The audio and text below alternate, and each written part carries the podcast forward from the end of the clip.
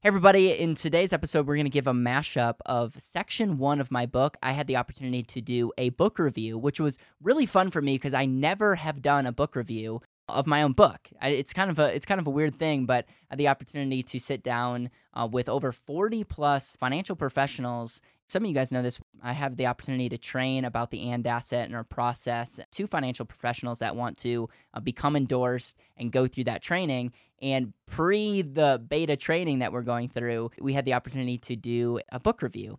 And so this this mashup is of some of the highlights from book review section one. This talks about the importance of a why, E equals MC square, which it the whole and asset book is based around that concept. And then the most efficient way to buy a house, and talking also about a whole chapter of efficiencies. There's a lot of good nuggets in there. It makes you smile and makes you rethink your thinking. And so, a couple things. If you want to grab a copy of the book, you can get this on Amazon, or you can go to betterwealth.com slash vault It's betterwealth.com slash vault You can get this for 10 bucks, I believe. And the cool thing about the vault is it's like the one-stop shop for everything and asset. We have testimonials. We have over 100 frequently asked questions. We have a master class. We have a 20 plus crash course series. We have a calculator. We have we're continuing to add to this and I'm really really excited. And so if you go to betterwealth.com/vault, we want to be the one-stop resource for anyone in the market who's either a financial professional or someone who wants to learn more about the AND asset in their own life, we want to be the one stop shop that people go to learn as much as they need to know to gain clarity to see if the AND asset is right for them. So without further ado, here's some of the highlights of section one of the AND asset.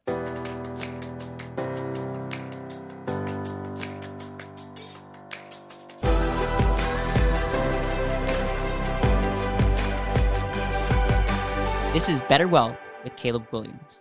And they're going out infecting others now. And I mean, I just, I'm just phone call to phone call, text to text, Zoom to Zoom. Uh, and you know what was interesting when when we said we were going to go back through the book for the next three weeks. So I mean, I had read it, but I read it. So I I went back through it with pen and highlighter in hand this time. You know, not just to read it but to digest it.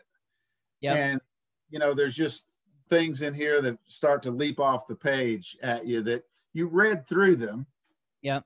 But you didn't get them in you. Yep. And I think one of the cool things about what's going to happen here doing the and asset endorsement is people are going to have time to get it in them.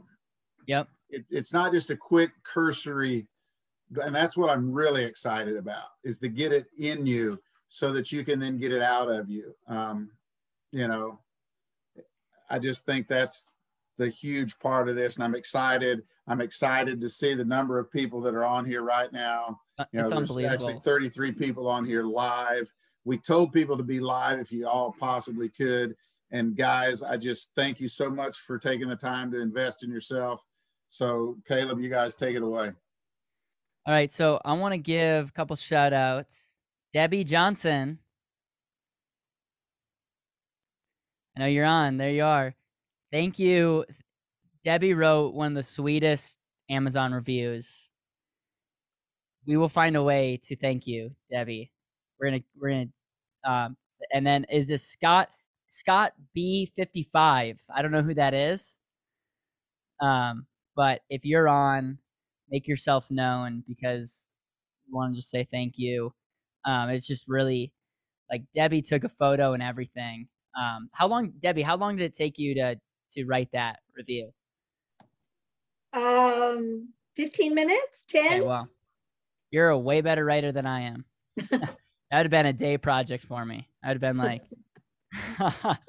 no, uh, I was just telling the truth. It was easy, right? It's when you're making up lies, it takes longer. Yeah, yeah. All right, Jim. Jim, do you want to say anything, or are you ready to just smash the screen because you're so excited? Oh, this is this is my Tom Cruise bat. I think better when I've got a bat in my hand.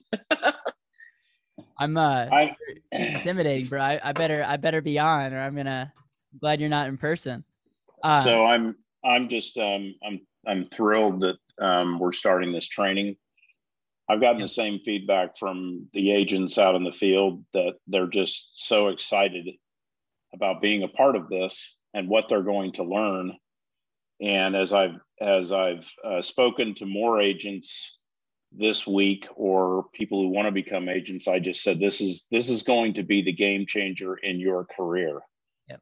So you must do this. I'm not giving them a choice. It's like if you're you're in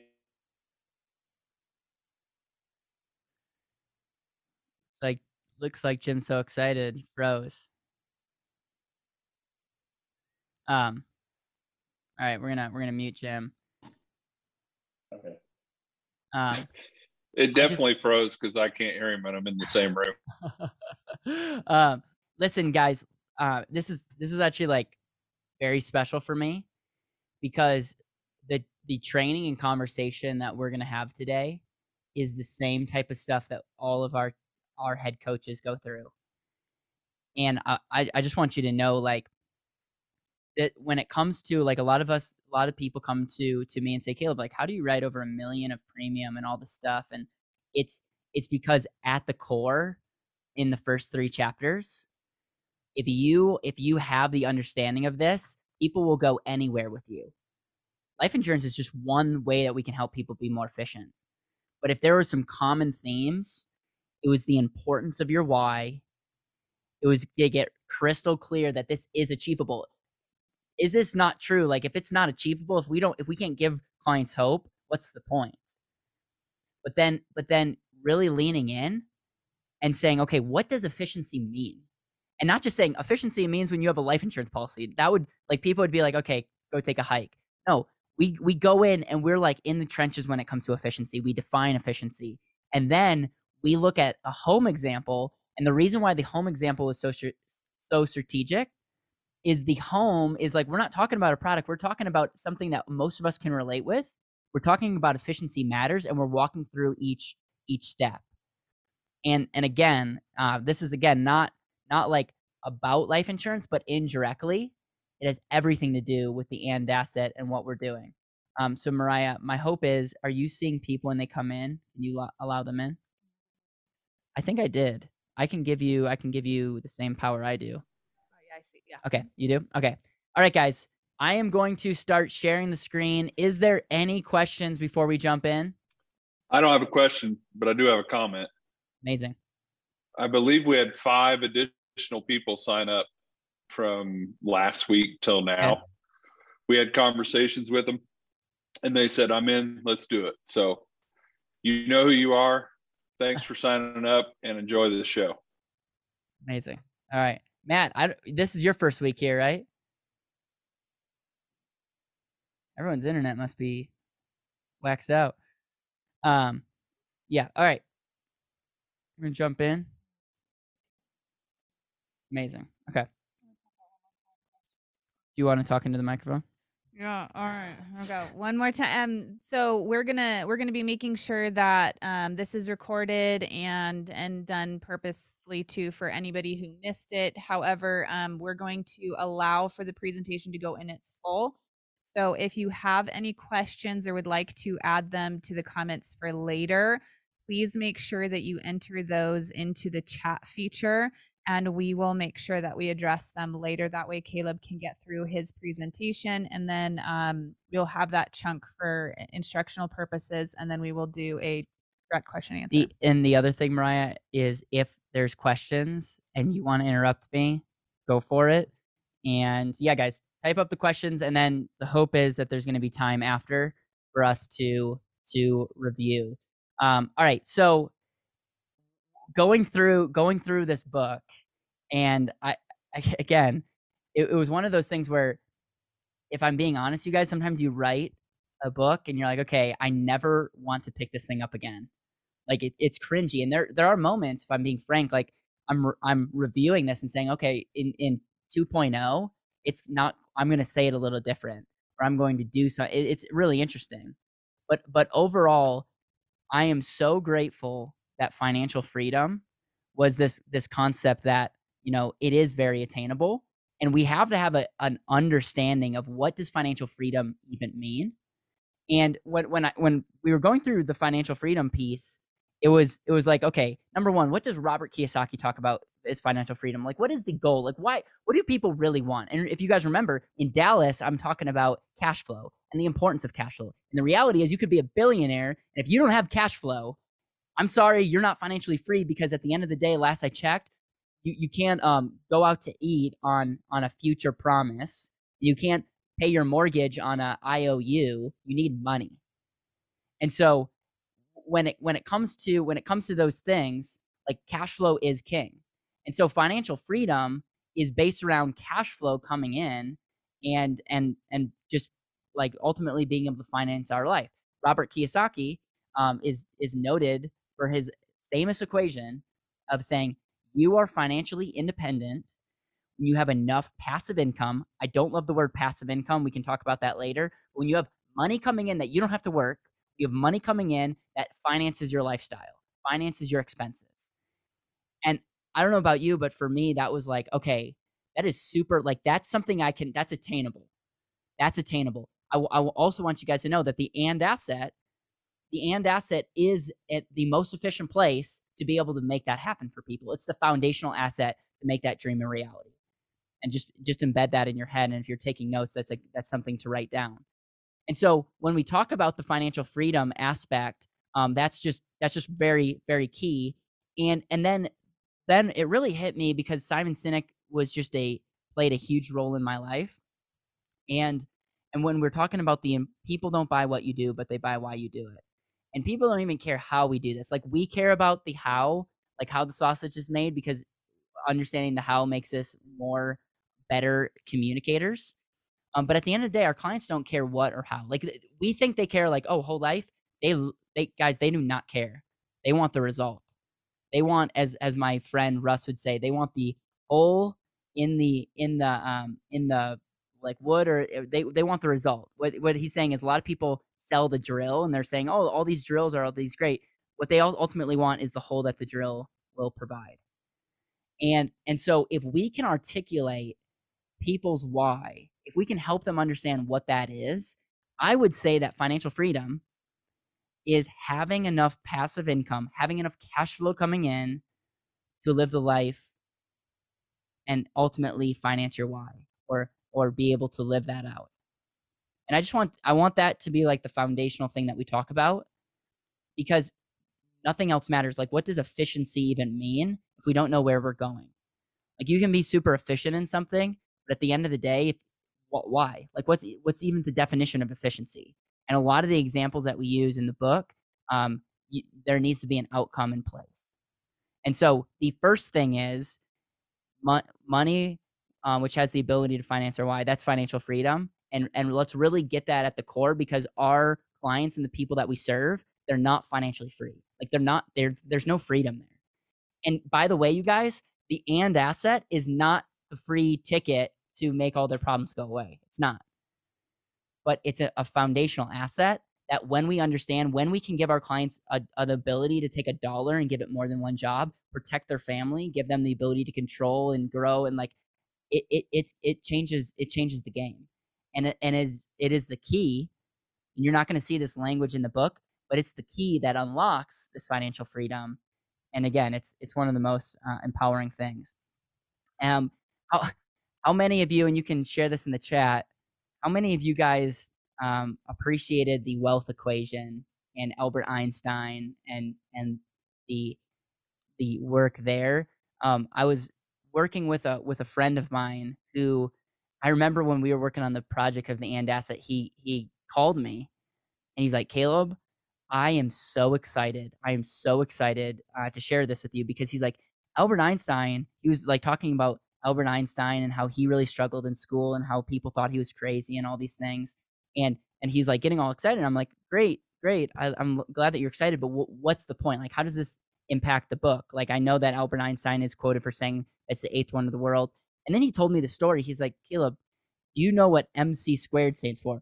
And by the way, you guys, I had no idea because I didn't. I barely passed chemistry in college, and I, the only reason I passed, and some of you guys are like chemistry, this is actually physics. See, that's that's how like that's how illiterate I am when it comes to science. And my dad's a PhD molecular biologist. Like, I'm not making my dad proud in this area of, of, of life. Okay, but I, I when he was telling me, I was like, okay, I, I remember learning this in school, and to be honest, I probably memorized some things for the test. But E equals MC squared is, is some could say it's one of the most powerful, you know, wealth equations out there. You know, and I'm, I won't get into the the science there, but he broke down. He's like, Caleb, you're all about efficiency. From the moment this guy met me when we were talking about the AND Asset project, he he kept on going back to like, okay, we're trying to sell life insurance. I'm like, no, we're trying to help people be more efficient. You're going to see a, a major theme in this th- today. We're trying to help people be more efficient, ladies and gentlemen. And a lack of efficiency is the problem. Like a lot of people say, you need this thing, you need a better rate of return, you need.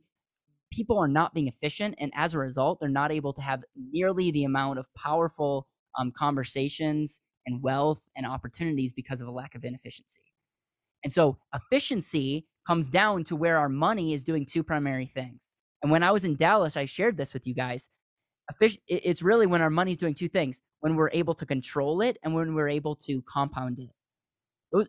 If you take the 16 ideal benefits, which we're going to talk about a little bit later, you can take all the money principles and put them into two categories. What's the value of control in your life? What's the value of your of your money growing the rest of your life? And the tax benefits and no fees and all those things go into the future value of our money growing. But there's other benefits of control. And when I was thinking like, oh, efficiency, the most efficient way is really to maximize the short term and long term. If you guys remember my dilemma, like the dilemma I had was in the short term, what am I going to do? In the long term, what am I going to do? And there's like this dilemma of the, the short term, long term tug of war. And like the epiphany was, I don't need to choose anymore. And again, your guys are getting like the behind the scenes, but at the end of the day, efficiency really is if we can maximize and M really stands for our money because if you don't have any money or matter, it, you could have you could have 3000% compound growth and all the control you you want and if you have zero money um it's not going to be so pretty. It's like we all can do that math equation. 0 times a 1000 is 0. So the the having money is important and obviously efficiency provides that but with that what really takes it to the next level is compounding and control all right so the club versus swing we we're showing a picture of of tiger woods because he's he's a legend and and just to honor his his golf legacy we'll, we'll see if he ever plays again uh, at a competitive level but the club versus swing is is just a classic example. I, I got this from a guy named Don Blanton, and and I remember for the first time when I was in Orlando, uh, learning from this guy, and he just brought this example of club versus swing and what's more important, uh, the club or swing. And I, I, I just you know I played golf lessons, and I'm a I'm an okay golfer now. I'm pretty not an okay golfer, and I was just like, golf is super hard. And yes, I don't have the best clubs, but at the end of the day, anyone that has played golf knows it has nothing to do with the club. Clubs, you you want to have some decent, and at, at Tiger Woods level or Phil Mickelson's level, the club is important. But at the end of the day, the swing is what what separates you. And you realize that Wall Street and the banks and most marketing organizations and any like any other agency agency that tries to recruit you to sell their products are literally their whole pitch is the product. And Mike, I can't see your face, but I like you lived in a world where it's like sell our product because we do X, Y, Z, da da da da da da da or do this because da da da da da. And you know what? We fall into that trap, guys. Buy the AND asset because it grows the rest of your life. Do do do do. We're just we're we're literally in the business of saying if you buy this golf club, you will uh, your life will be changed and you'll be the best golfer in the world. And we all know that that's crazy. Um, I I share another story, which is if I when I redo the book, I'm gonna sh- include this story in, and probably instead of club versus swing. But I I played ping pong competitively for about two years. Okay, not super like it was. I was 12 years old. I played and I you know I loved it, but at the end of the day, you know, wasn't that great. But I played competitively, and I remember going to a tournament in Indiana. Okay, and I'm I'm playing and I, I'm getting like sweaty just thinking about this because I'm it's, it's, such a sad story. Um, and I'm playing this kid who's eight years old. Eight eight years old. I, I said I was 12. I was probably 13. Okay, and this kid is short. Okay, he's he's he's a short little kid, and I'm I'm pretty small and I'm like a giant compared to this guy. And he's really good. He pr- trains in China and all this stuff, and so we're we're duking it back and forth. And I had the upper hand, and I remember he calling a timeout, and his mom and dad, his mom actually came in and tied his shoes.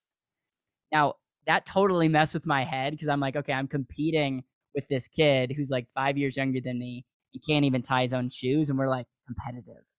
It was not it was not an ego booster at the moment, and um, I ended up losing that match.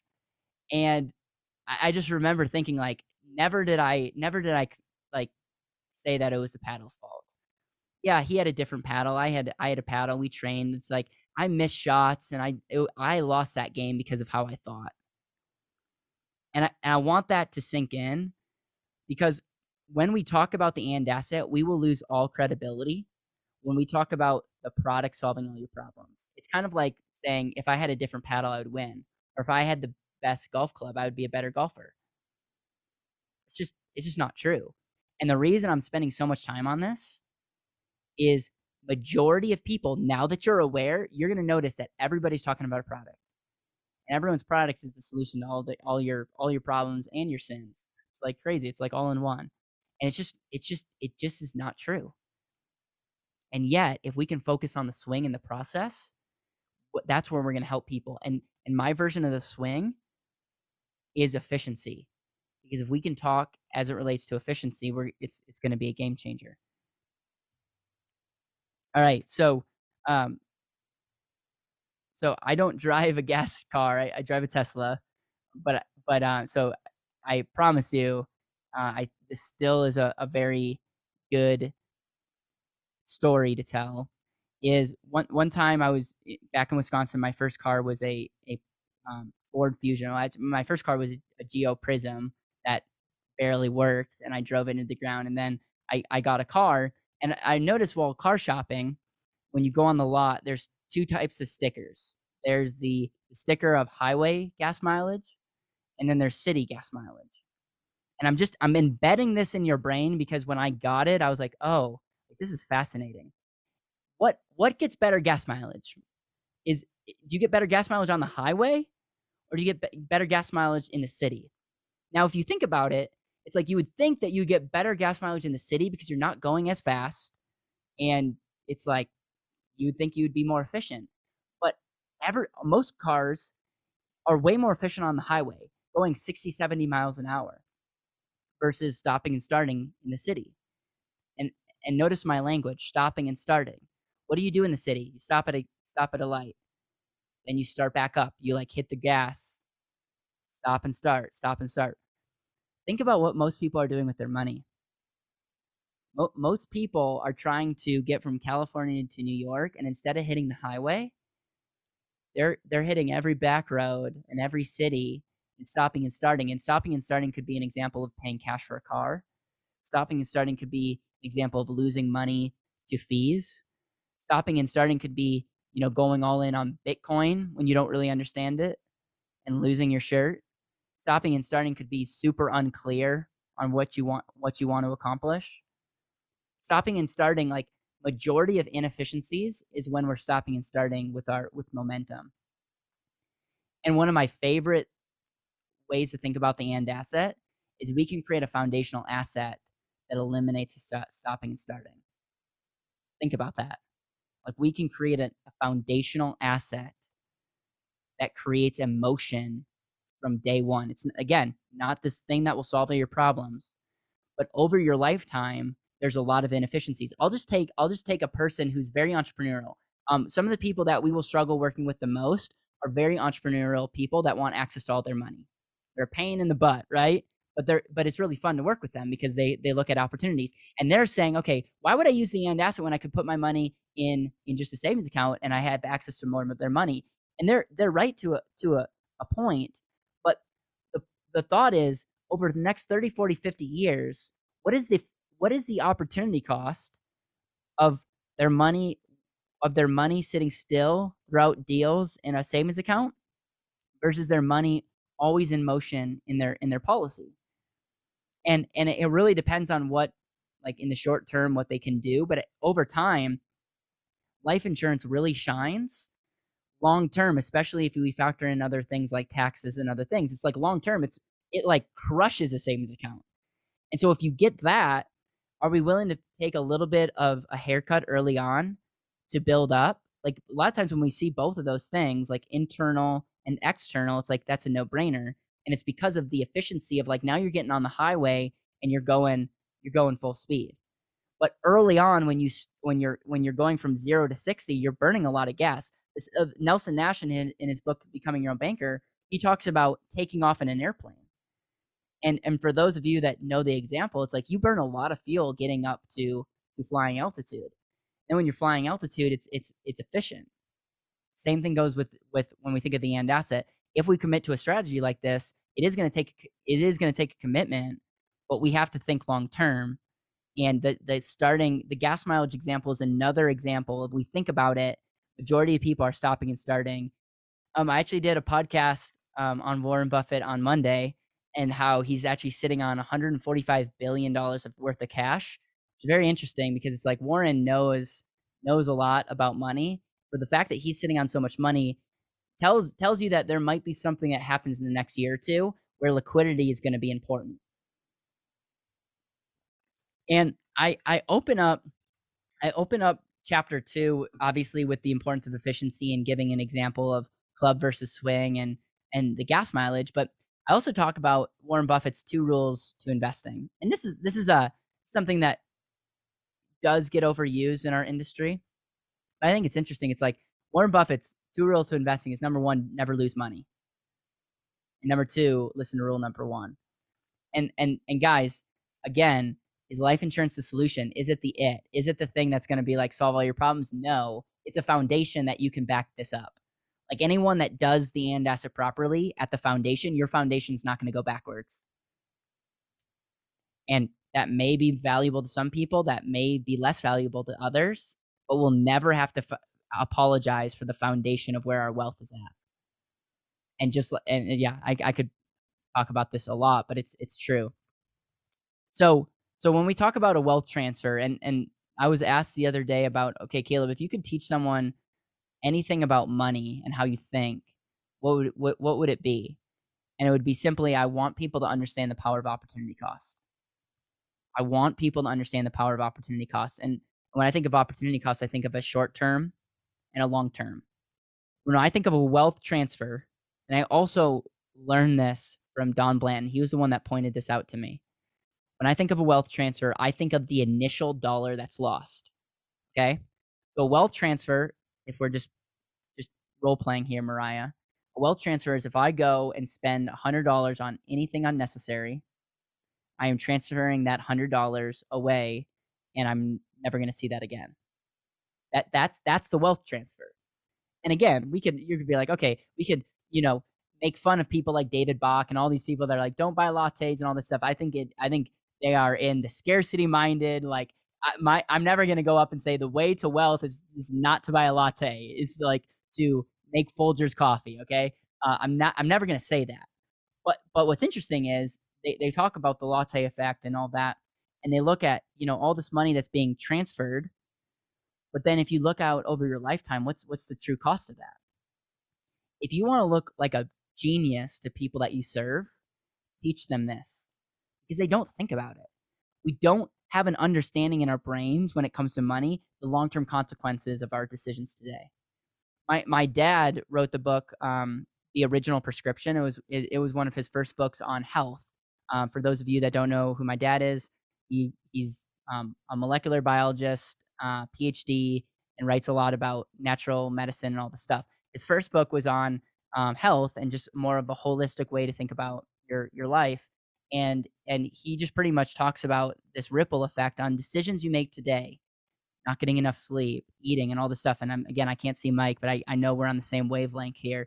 Every decision you make today will will have future ripple effects on you and your future kids which is crazy. Um and so he talks a lot about that and it's like we just have a hard time grasping that. When it comes to our money we have a hard time grasping number one the wealth transfer but more importantly, the the opportunity cost of that. And and this is one um, update I would make to my book when I talk about opportunity costs. I would very much hone in and talk about the control and compounded value of our money. So giving up $100 today, you're not just giving up that $100, but you're giving up what that $100 could be worth if you could control that and if it could compound. Why can we say both? Because we have a solution to give dollars more than one job. And as a result, we can have that dialogue with people. And so, one of the quotes that we took out from this book is anytime you lose a dollar, you don't just lose that dollar, but you lose what that dollar could have earned the rest of your life. Write that down, understand that, and teach people that because at the end of the day, the AND asset is not the sexy solution, but it is that thing that allows us to maximize. Think about this, guys opportunity cost. You guys, by watching me live, have consequences and you're able you're not able to be with your kids baseball game you're not able to watch tv you're not able to watch other people on youtube you're not able to meet with people there's a cost to being on here. And so on a whole nother level we could talk about being very careful with your time because it's the greatest asset and our money is just an extension of who we are. And again just understanding that every decision we have have consequences we're going to talk about average uh, versus actual, and and how many of you like this is a profound thing that you learned of like, okay, I get this, but like this is when I tell people this, it's like it's mind blowing. And I want to go back to just understanding where this all comes from because we can teach you concepts, but in a vacuum, it's not very powerful. But remember, club versus swing. We're talking about process now.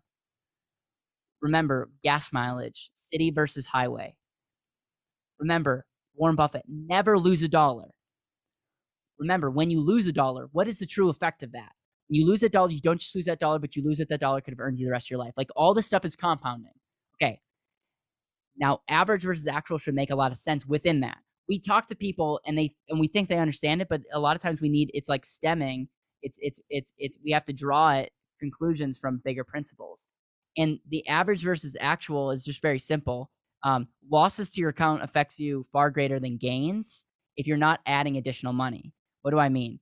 The only way, reason this is not true is if if you add another variable to the equation and you do what's called dollar cost averaging. And like let's say the market drops and then you put a bunch of money in and buy at a discount. Obviously, the, the average versus actual can then get thrown off. But that's not really a fair equation because you can do that to any equation. Like you could double down money on any strategy and it would be good at certain times. But if you just have a a stagnant piece of money and you lose eh, if you lose money, you need to earn more just to get back to where you were. And I would write that down. In most cases, again, if your money if you're not adding money to this, this is 100% true. Anytime you lose money, you need to you need to gain, you need to have a better year or earn more just to get back to where you are. Another extreme example of this is, and I and I did this in Dallas. If you had hundred dollars and you made hundred percent of your money, again, will this ever happen? Probably not. But it's just an extreme example. It's like the penny example. Your your hundred dollars now becomes two hundred. Now you lose fifty percent of it. Your two hundred dollars goes back down to a hundred you average 25% on your money. Because if we if we take it 50 50% divided by 2 is 25%. That's how you do averages. The actual rate of return is 0.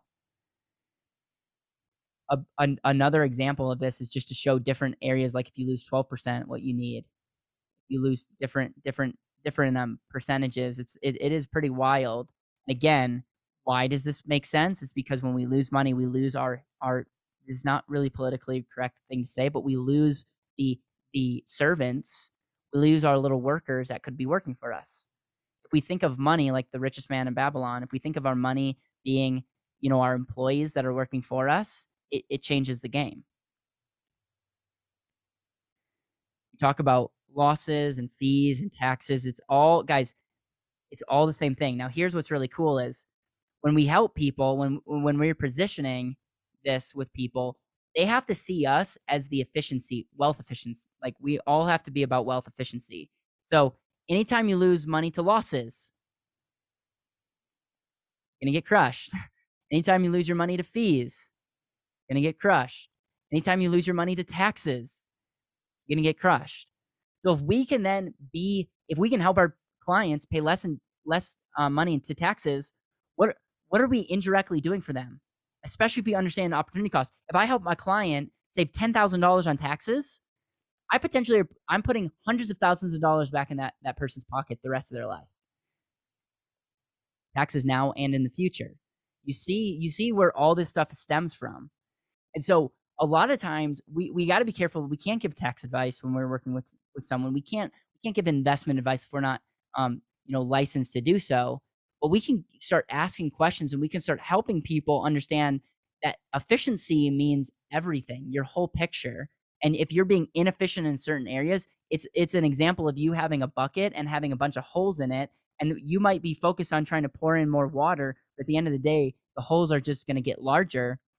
And through inefficiencies, we're just not going to have. You might have more water if you just pour in a bunch of water, but it's gonna it's gonna diminish because of inefficiencies.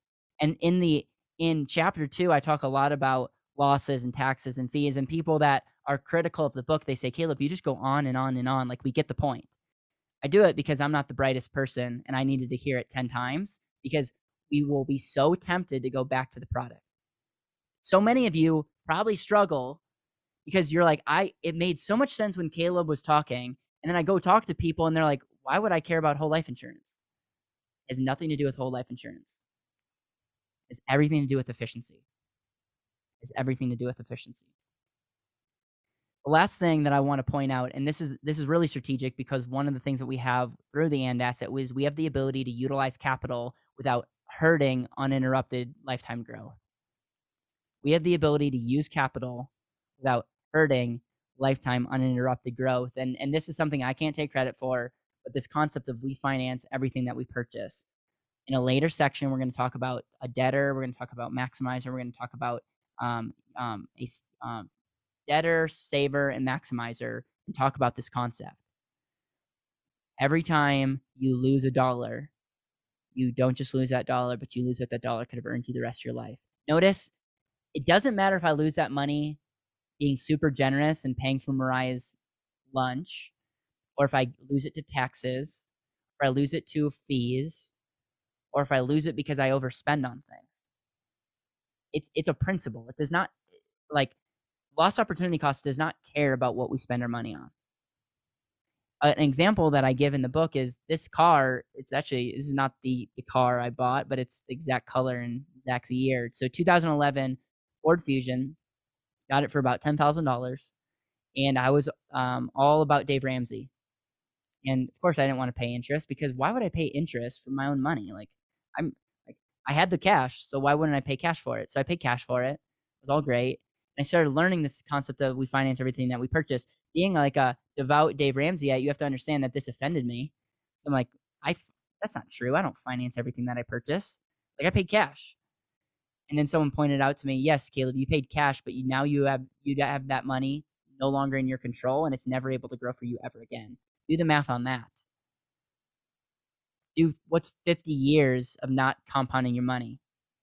It's more than ten thousand dollars It's hundreds of thousands of dollars. And so again, there's there's no such thing as a free lunch. That's what this slide should be. There's no such thing as a free lunch. This is important because it makes us better. And again, Debbie and I had a really good conversation in Dallas about this. It's we can focus on saving interest. And that's not bad. Like we have to, but we have to to understand efficiency, we have to take a step back and say there's a cost to everything that we do.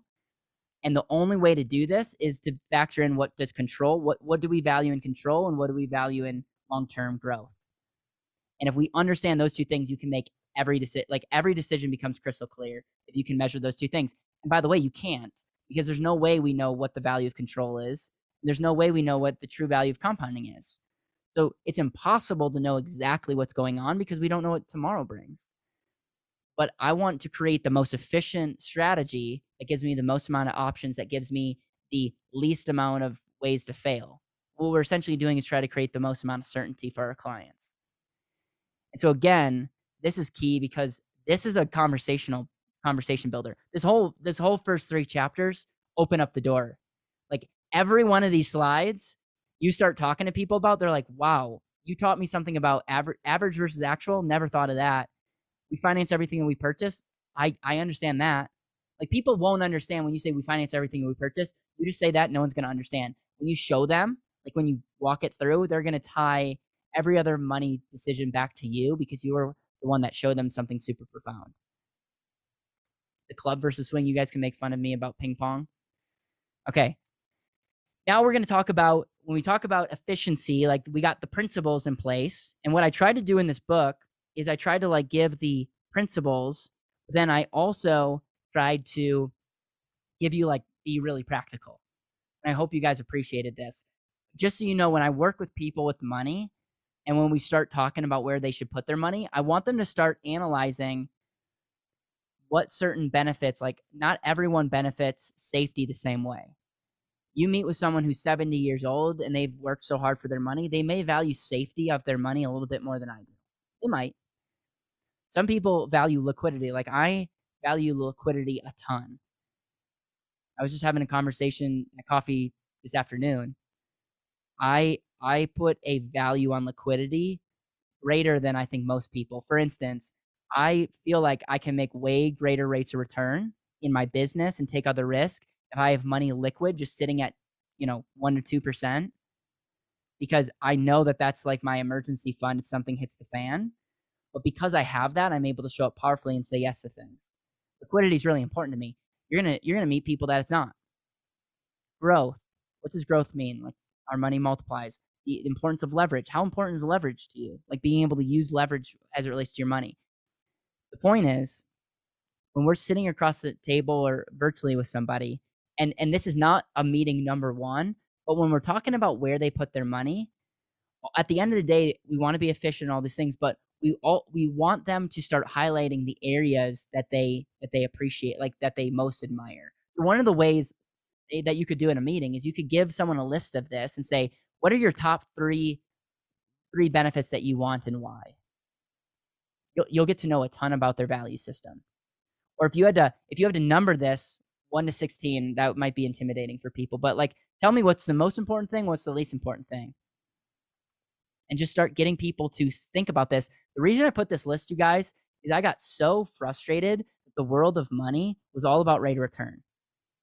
Everyone just had one metric. It was like if your 8% is better than my 7 you're good and that person's not good. It's like is that a 7% tax free or is that 8% Biden tax rate? Is I would take the 7% tax free all day long. Do you understand that one question changed the game? Or is that 7% protected by creditors? Or is it not? You guys might not care about predator, creditor protection, but I just talked to a person who's very wealthy. Number one thing on their list is if I get sued, can people come after my money? So let's stop assuming what people want and let's start start understanding like why they want these things because people don't know about like they they're not going to come to us and say, "I want an overfunded life insurance. I want you to do the PUA this way and do a term rider and yada." They don't know how to ask for that. They might be able to ask for. They might be able to tell you what they want, and as a result, it becomes super crystal clear. Like, oh, this is the best place to put your money.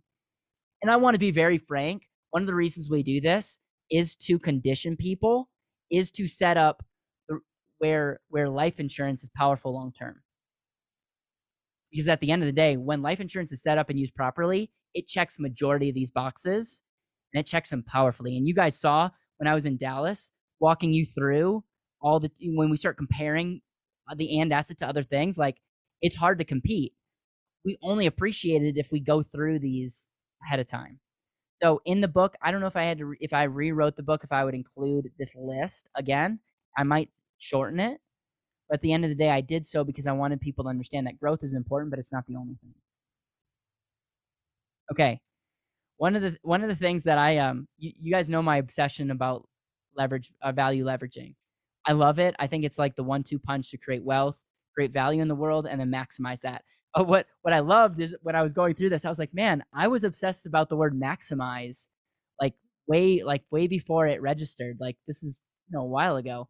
And I remember when I would talk to clients, I, I kept on talking about the word maximize because I, I am very passionate about helping you maximize the efficiency of your wealth.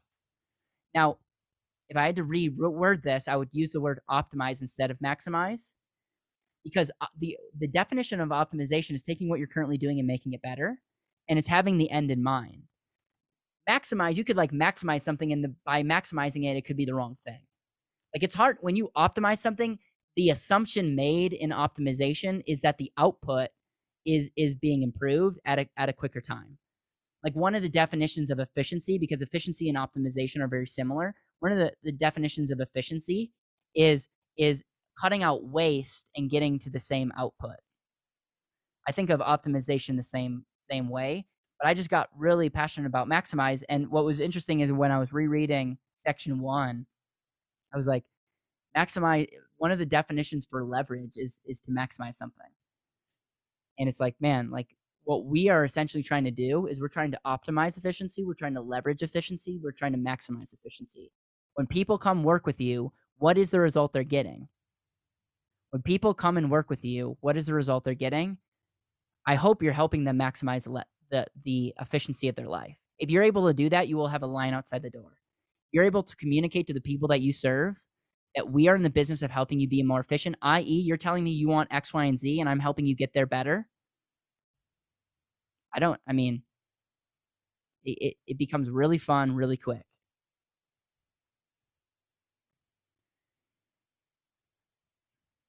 this example is is something that when I first started, I would end all my talks with, and it's this example of summarizing the whole the whole picture. Is I I find that a lot of people, you know, might know where they want to go, especially if they meet with me. We spend a lot of time on the why. Why is this important? Like, let's get crystal clear on on your ROR statement. So they know where they want to go. That's half the battle.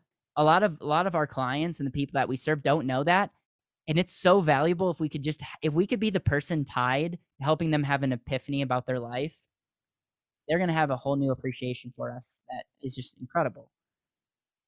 So knowing the destination is super important. You can't be efficient if you don't know where you're going. You can't uh, help someone optimize if you if you don't know where you're going. You, it's impossible because part of the definition of efficiency and optimization is having the end in mind. You got to be efficient towards something. The another example of people being inefficient is people might know where they want to go, but the way that they're handling their money, they are literally someone that has one foot on the gas and one foot at the brake at the same time. There was one time when I started driving that I did this because I was new and it was the worst feeling. Like it was it was a horrible feeling. For those of you that have kids that are driving or have experienced it, it's just it's just not natural and it's a horrible thing. That's why we're taught to drive with one foot. Um, and there's always that one person that drives with two feet. I actually know somebody that drives with two feet, and it's just crazy. And it's like, okay, obviously that's not a good way to get place quickly. It's like you're you're going all in on the gas, and you're also burning out your brakes. But you realize, guys, majority of people, as it relates to their money, have their foot on the brake. And what does Wall Street tell them to do? Oh, take a higher rate of return, take more risk, Focus on this shiny object. Focus on this shiny object. Because guess what? The only way I get paid is if you invest your money in X, Y, and Z product, or if you buy life insurance from me, or if you buy an annuity from me, you buy this product from me. The last I checked, we're not really incentivized to help people be more efficient with their money. So if you want to play long term and make more money than you've ever made, don't focus on the thing that makes you money. Focus on helping people take their foot off the brake. And as a result, it's going to help them be more efficient, which, oh, by the way, ha- they'll have more money to do more things and you'll make more money in the long term. Another another example that people say, like when people realize how we structure life insurance, like, man, you don't make a ton of money when you structure this stuff. And my answer is always the same, like, yes, and it's the most selfish thing that we can do because by by being one of the only people that does this thing right, everybody wants to work with us. They put more money in it than they're putting in with you, and they're referring all their friends. Why? Because we're the only person that is showing them how to be more efficient. And as it relates to the AND asset, and this is going to be in the next section, we're the only person, we're the only people that are showing them how to do this right. And I'm I'm telling you, like, it's it's it's an unfair advantage. But here's the epiphany, and I want you guys all to write this down. Let's not focus on the AND asset on meeting one. Let's help people get their foot off the brake and as a result, it's going to open up so many doors because you got to put your money somewhere. Your money's got to reside somewhere. And we may know some places for them to have efficiencies as it as it relates to where their money resides. Three things to consider as it relates to to as it relates to your home.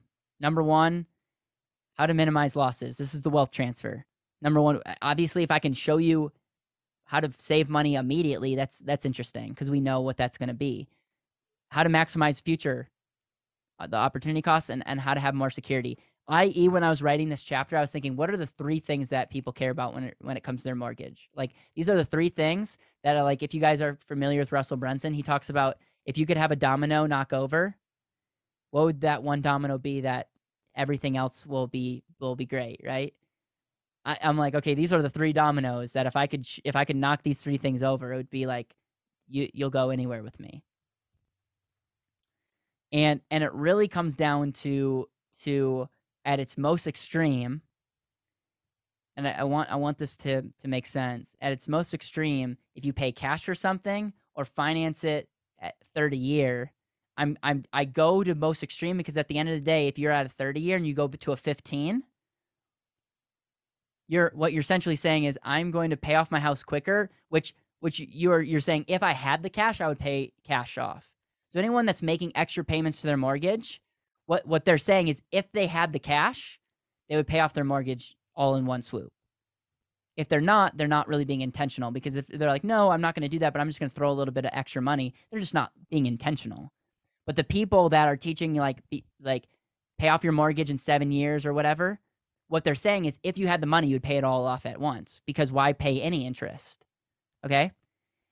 And so the example that I have in the book is I'm using 30 year versus pay cash but this is the same idea as if you're trying to pay off your house in 10 years or 15 years or whatever. It's the principles.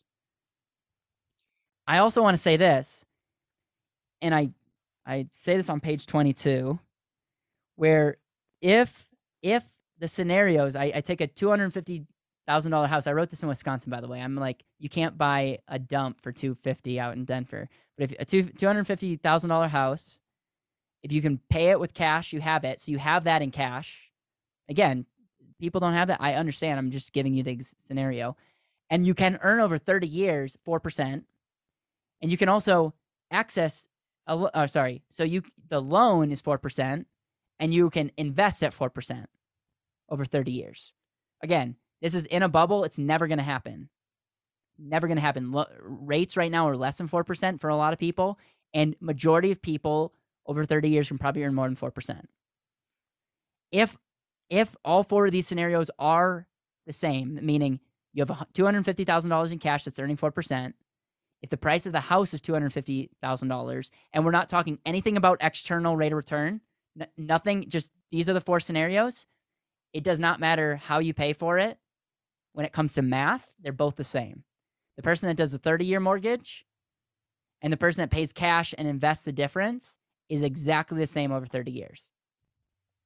Again, we can, again, I'm like tempted to say, well, but person A who pays cash and then gets disabled, but we're not going to assume that because this is this is a, a perfect scenario.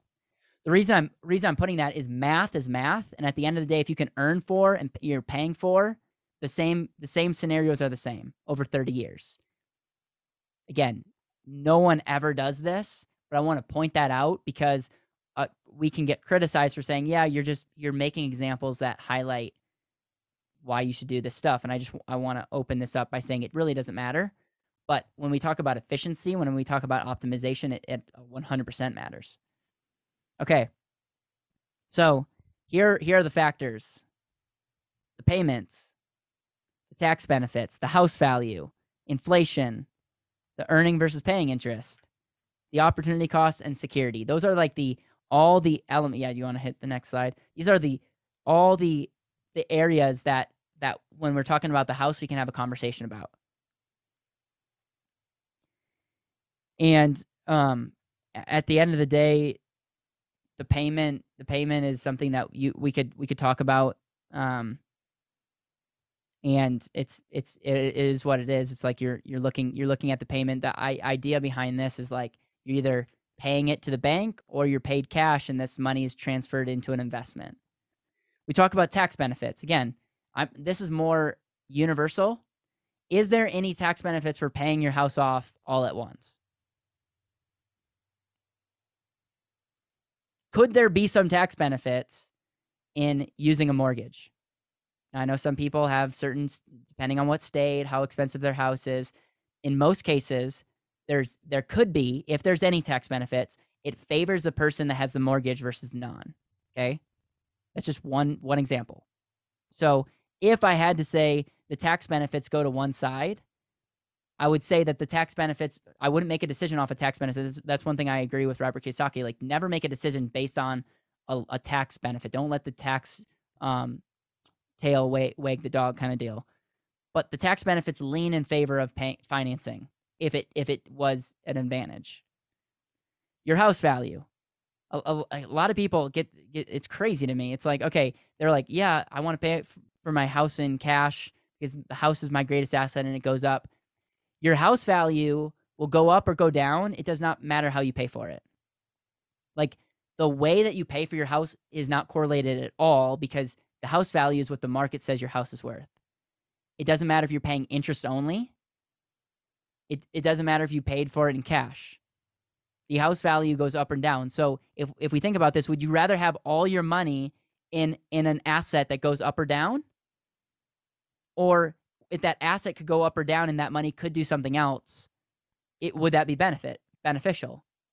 It it depends on how valuable you can do over the next 30 years with this money.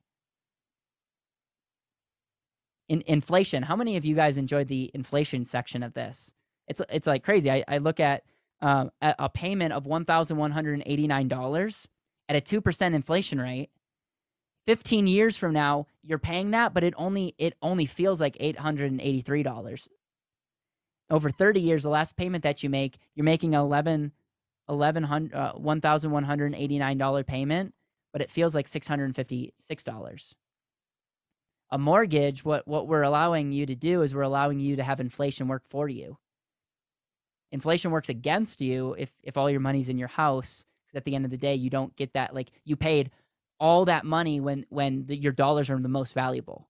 So I think the epiphany that I had is like, oh, a mortgage is a tool that allows you to pay the same payment with deflated dollars. I um just some perspective. JG, who I dedicated this book to, he or I acknowledge this this him. He was the CEO of Community First Bank and like a second father to me. He said they all community most banks sell off their 30 year mortgages to like Freddie Mae or or like they they transfer that risk because no bank in their right mind would hold on to a 30 year note. He literally this guy JG says a 30 year mortgage is bad for banks. The only reason it, it happens is because of government regulation. Nobody in their right mind would take a 30 year note at 2% no upside or 3%.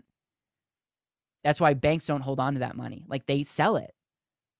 Like banks sell those notes because they don't want that risk. If we think about that, it's like think about like if banks can't hold that risk, that that might be good for a consumer. Again, um, I have way too much fun with this. Um, so earning interest versus versus paying interest. This one is by far the most controversial because it's I'm I'm giving you a half truth, but I'm pretty much saying okay, if you had two hundred fifty thousand dollars amortized over 30 years, the interest that you're transferring to the bank is $178,040. Meaning, yes, a lot of that interest goes up front, but over time, amortize that 4% is it's it's decreasing on the principal. So the 30th year, your 4% on a very small amount. Versus that $250,000 is compounding every year that 4% is greater and I give an example of this on page 25. Again, not apples to apples because I'm not comparing an opportunity cost, but I want people to start thinking, yes, 4%, we say 4%, oh, you hate to pay 4% to the bank. Yes, you're taking a $240,000 home and you're almost paying for it twice. But yeah, but if you put 240 $250,000 just in an account earning 4%, you would earn $578,000 worth of interest. So again, this is a half truth, but would you guys pay 178,000 to earn 500 in 78? It's again, what the point that I'm trying to do is like, yes, paying interest is not ideal. It it depends on what we're comparing it to. Opportunity cost. Ever heard of opportunity cost? um, opportunity cost is is an amazing thing, and it's it's essentially saying every every decision we we have has consequences. And my point is, I'm using the four percent as a baseline. I'm saying over the next 30 years, you're only going to earn four percent. And my question to the clients are is it possible that you could earn more than 4%? Because if it is possible that you can earn more than 4%, then you'd be better off putting your money into that thing than, than paying off debt. And I'll reverse that. If you only can earn 3%, pay off your mortgage because why would you take money when you could be paying off at 4 and put it into a 3% opportunity? But we have to remember it's over 30 years. And so again, I just um, something to think about. And then security, and this is where I this is where I hone in. I, I just really encourage you guys to understand this chapter because I just walked through, you know, that why you're more secure and have more control when you're when you're doing a 30 year mortgage in my humble opinion there's i don't think there's any scenario where having a paid off house versus having the cash you're better off even if you have a paid off house and you something happens to you, what's more valuable, not having a house payment or having money? Because if you have money and something happens to you, you could pay that house for the next 20, 30 years. And you might also be able to have money to do other things. So it's just it's just what we value. So again, um I'm I'm weird, but when it comes to just uh, deciding on a mortgage, a lot of people just look at interest, which is fine. But you understand, you guys, that that's not the right way to make the decision. We have to look at everything. And, and at the end of the day, here's where here's the trump card. What's the value of someone's health? If if someone comes to me and says, Caleb, I and we have clients like this, Caleb, I understand chapter three. I understand it. And I sleep better at night paying off my mortgage. I don't think they're dumb. They as long as they understand, it's like, okay, let's pay off your mortgage because sleep is far more important. Like sleeping well is a really good thing. So again, there's no trump card that we hold, but I want us to be well, I want us to understand this stuff because a lot of people sleep well because they actually think what they're doing is more responsible and it's not. So, how's that for training number 1, you guys?